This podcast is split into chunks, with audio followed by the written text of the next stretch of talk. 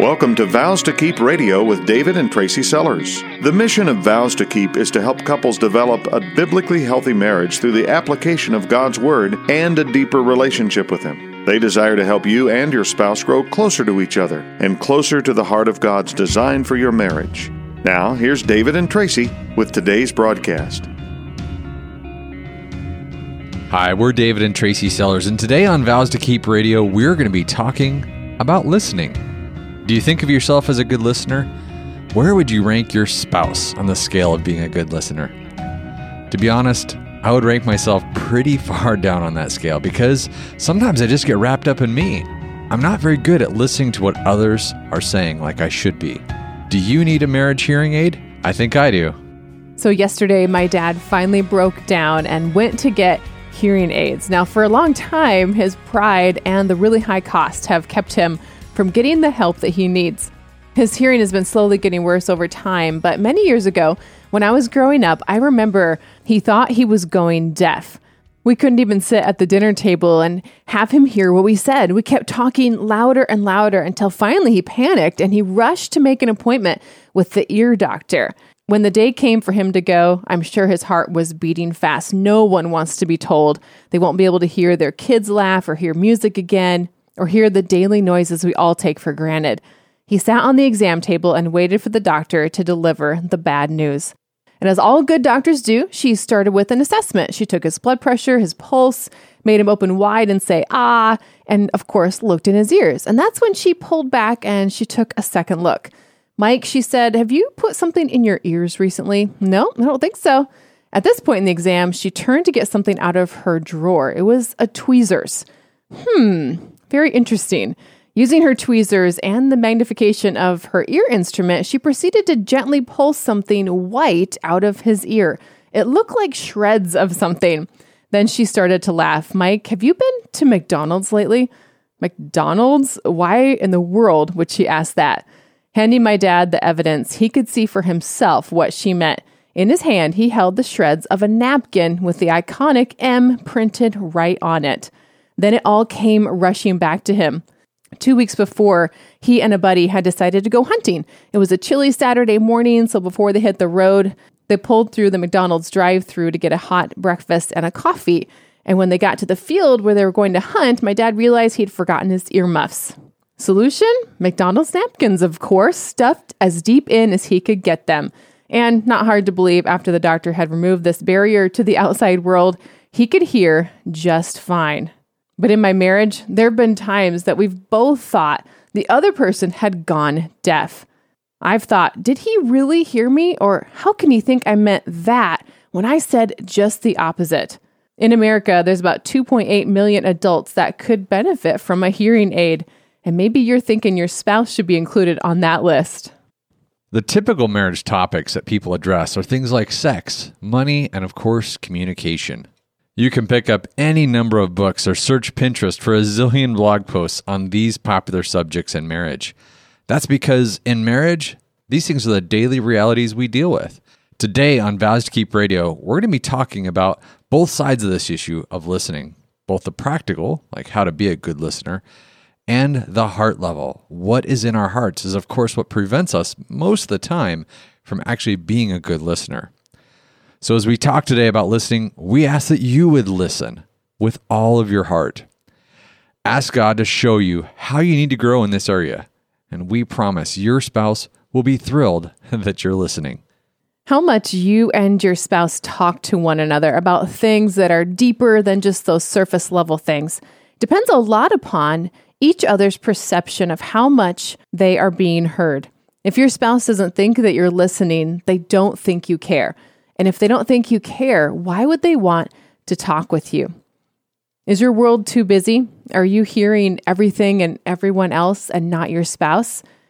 Maybe you've crowded them out with great or sinful distractions so that when they do speak, the other noises are just too loud for you to hear them. Most of the time, our spouse is speaking to us, even if it's negative communication, because they want a relationship with us. They're trying to draw us out. They're trying to get back the friendship that you first experienced in the beginning of your relationship. And so many times when we hear our spouse speak, we just hear their words and we fail to see their heart. We need to learn how to look past their words and see to the true meaning behind them. Why are they saying what they are? In order to show your spouse that you're growing and that you're changing in the area of listening, you need to become a question asker. That's right. In order to start listening, you need to start speaking. Set aside your agenda for the moment and tune into where your spouse is at. What are their fears right now? What is a distraction to them? What are their desires? What are the issues they're facing as a parent or maybe as an employee? Where could you step in and try and lighten their load? Your spouse will begin to open up to you more when they know that you're hearing them. One of the best ways you can do that is by taking action on what they've said. Has she mentioned how tired she is at the end of the day after caring for the toddlers? Send her to the bathtub or to bed early. Has your husband been talking about how fun it would be to go fishing? Make it a priority to carve out margin for him and help make that happen for him. Your spouse is a real person with real needs and real desires. God has put you in her life to love her like God loves us. It's time to lay down our desires and pursue the needs of another. This all sounds good, but isn't it just so much easier to coexist with our spouses? That's what we tell ourselves. Just go through the daily routine, keeping the hard things to talk about on the back burner.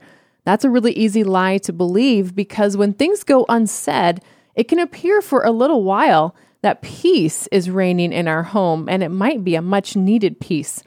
But it doesn't take long before things left unsaid come out. That's because according to Luke 6:45, the mouth speaks what the heart is full of. Sooner or later, your spouse is going to say what's on her mind, no matter how hard she's tried to bottle it up.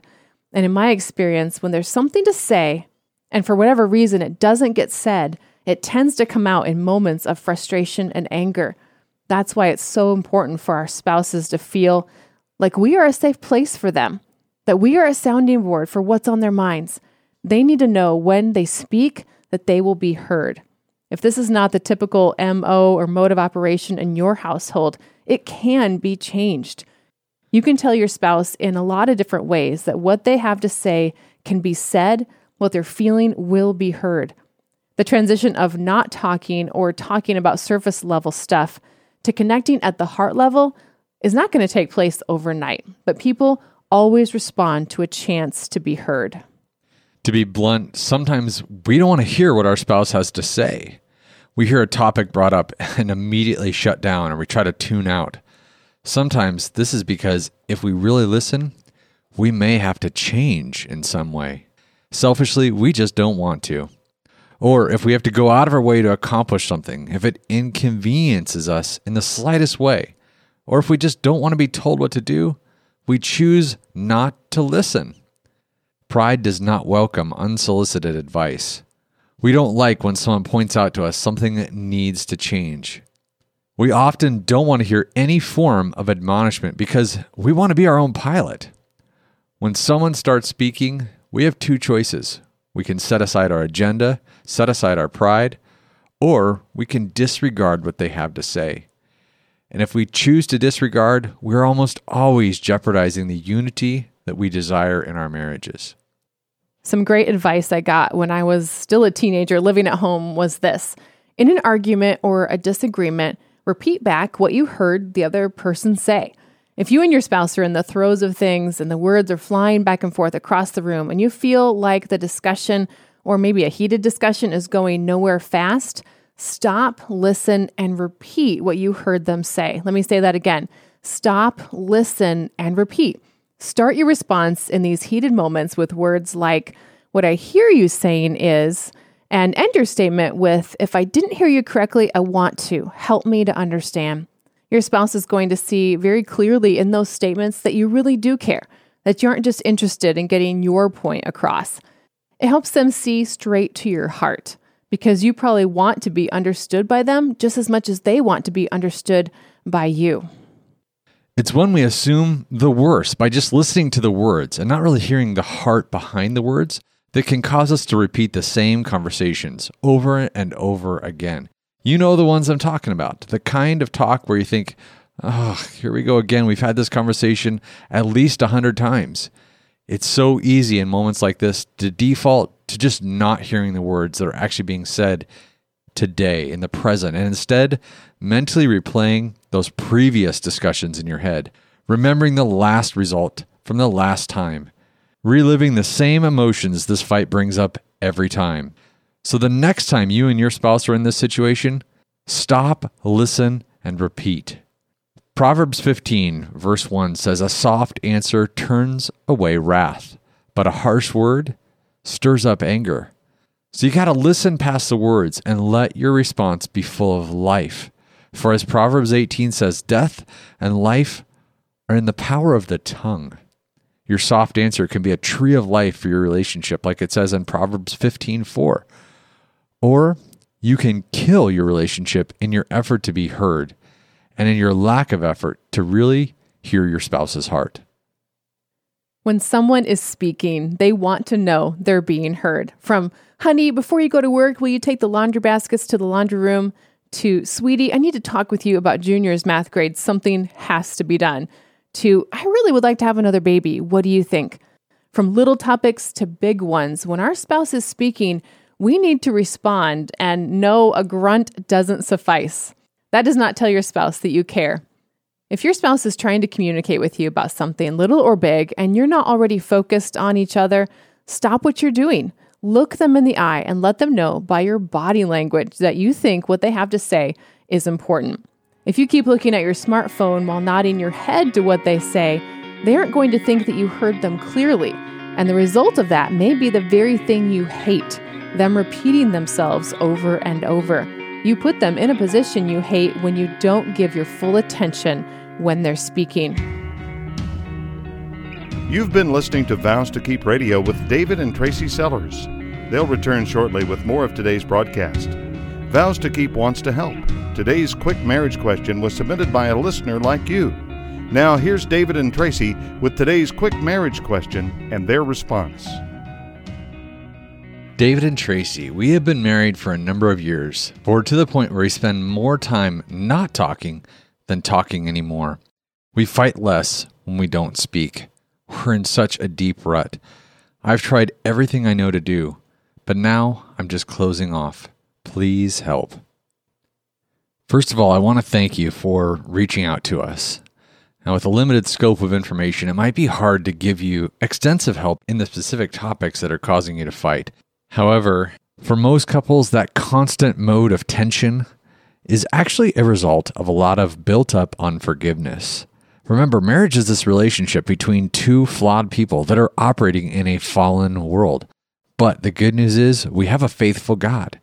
It's God's purpose to use marriage in the process of sanctification happiness cannot be our end goal for marriage. Rather, we have to see marriage as the process by which we're going to grow more like Christ. So, are you forgiving your spouse? Maybe before your spouse has even asked. Are you making forgiveness easy for your spouse by admitting your mistakes and then specifically going and asking for forgiveness about that issue? Like I said, your spouse is present in your life to influence you toward godliness. Each marriage partner has got to see themselves as an agent of the Lord for the other person's growth. I've also seen that unity in marriage begins with making God's purposes my purposes. Peace in marriage begins when I allow God to rule my life, but I can't make peace my God. For a lot of men, They'll make peace an idol in their marriage, and in fact, so much so that they will build walls of complete isolation you're not building unity when you're seeking peace above resolution. I have to make God my God and find his peace in that process. Ask yourself these questions, and I would, in fact, encourage you, if one of them strikes you, to write down your response. The first is Do you take your marriage relationship for granted? Are you doing things now that you wouldn't have done when you were dating? The second is how can you extend grace and biblical love toward your spouse in their failures? I tell you, some of the most influential things that have ever happened in my own marriage was when I received grace and mercy when I was at my absolute worst. Taking a cue from Ephesians 5, are you wives willing to respect your husband regardless of whether your husband is reciprocating with love? And to a husband, I would say, Are you willing to love your wife regardless of whether she reciprocates to you with respect? Loving others begins with understanding and accepting God's love. So, my fourth question is Do you struggle with believing or accepting God's love? Ask your spouse to help you to answer that question, and what they see would be helpful to you in changing your response. Next would be what untruths need to be changed, or what sins do you need to ask God to forgive? For some, this is things that have become more important in our lives than they should be. I think we have to be ready to confess to our spouse, and in fact, go to them and say, I want you to forgive me for some of the things I've made so important that they have become in front of our marriage. Ask and even allow your spouse to hold you accountable for these changes. Finally, as a husband, I know that when my wife and I share with each other what we believe God is working on us individually, when we talk about what we believe God is working on as a couple, we see each other being used by God in our lives as an instrument in His hands. So ask your spouse, how can you be best used by God in their lives? Vows to Keep wants to help. If you have a marriage question, please email questions at vowstokeep.com. Vows to Keep will respond to you via email and perhaps use it on the air. Now let's rejoin David and Tracy Sellers with the remainder of today's broadcast. If you're in a marriage where you wish there was more communication at a deeper level between the two of you, start with the little stuff. Turn off the TV, put down the iPad, let little Johnny play on the floor by himself for a few minutes while you listen. Be fully present in the room, fully aware of those that are around you. You're not as good of a multitasker as you might think you are. Whether you know it or not, you're sending a message about how important your wife is and how important your relationship with your wife is, all by these little things. Whether you know it or not, you're constantly communicating with your spouse, sending signals and indicators to them about your heart on the other hand, if you're interrupting your spouse to be heard, give some thought as to whether this is really the best time to talk. If your spouse isn't a very good multitasker and you ask him his opinion about getting a new computer, while at the same time he's finishing up a text or changing oil in the car, wait for a time when you know you can have his attention. Earlier, I told you about my dad's real and not so real struggle with hearing. My mom, though, is a different story. She literally is deaf in one ear. When she was in the hospital recovering from giving birth to me, that process began. And in about six weeks' time, she was almost completely deaf in her right ear. For my whole life, this has been a reality for my relationship with her. Growing up, I learned quickly that if I wanted to be heard, I needed to sit on her left side at a table and walk on her left side wherever we went.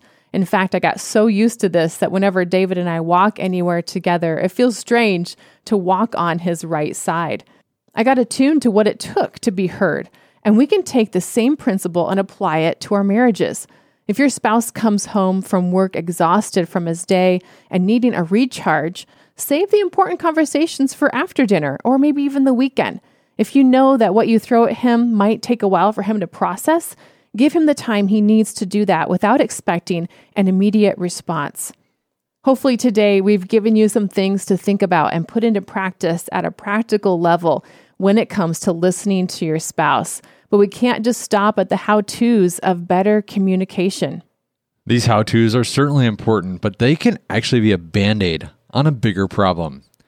There's going to be a bleed through if you put these into practice, and the real reason for broken communication is not addressed. So, how do we know what's broken?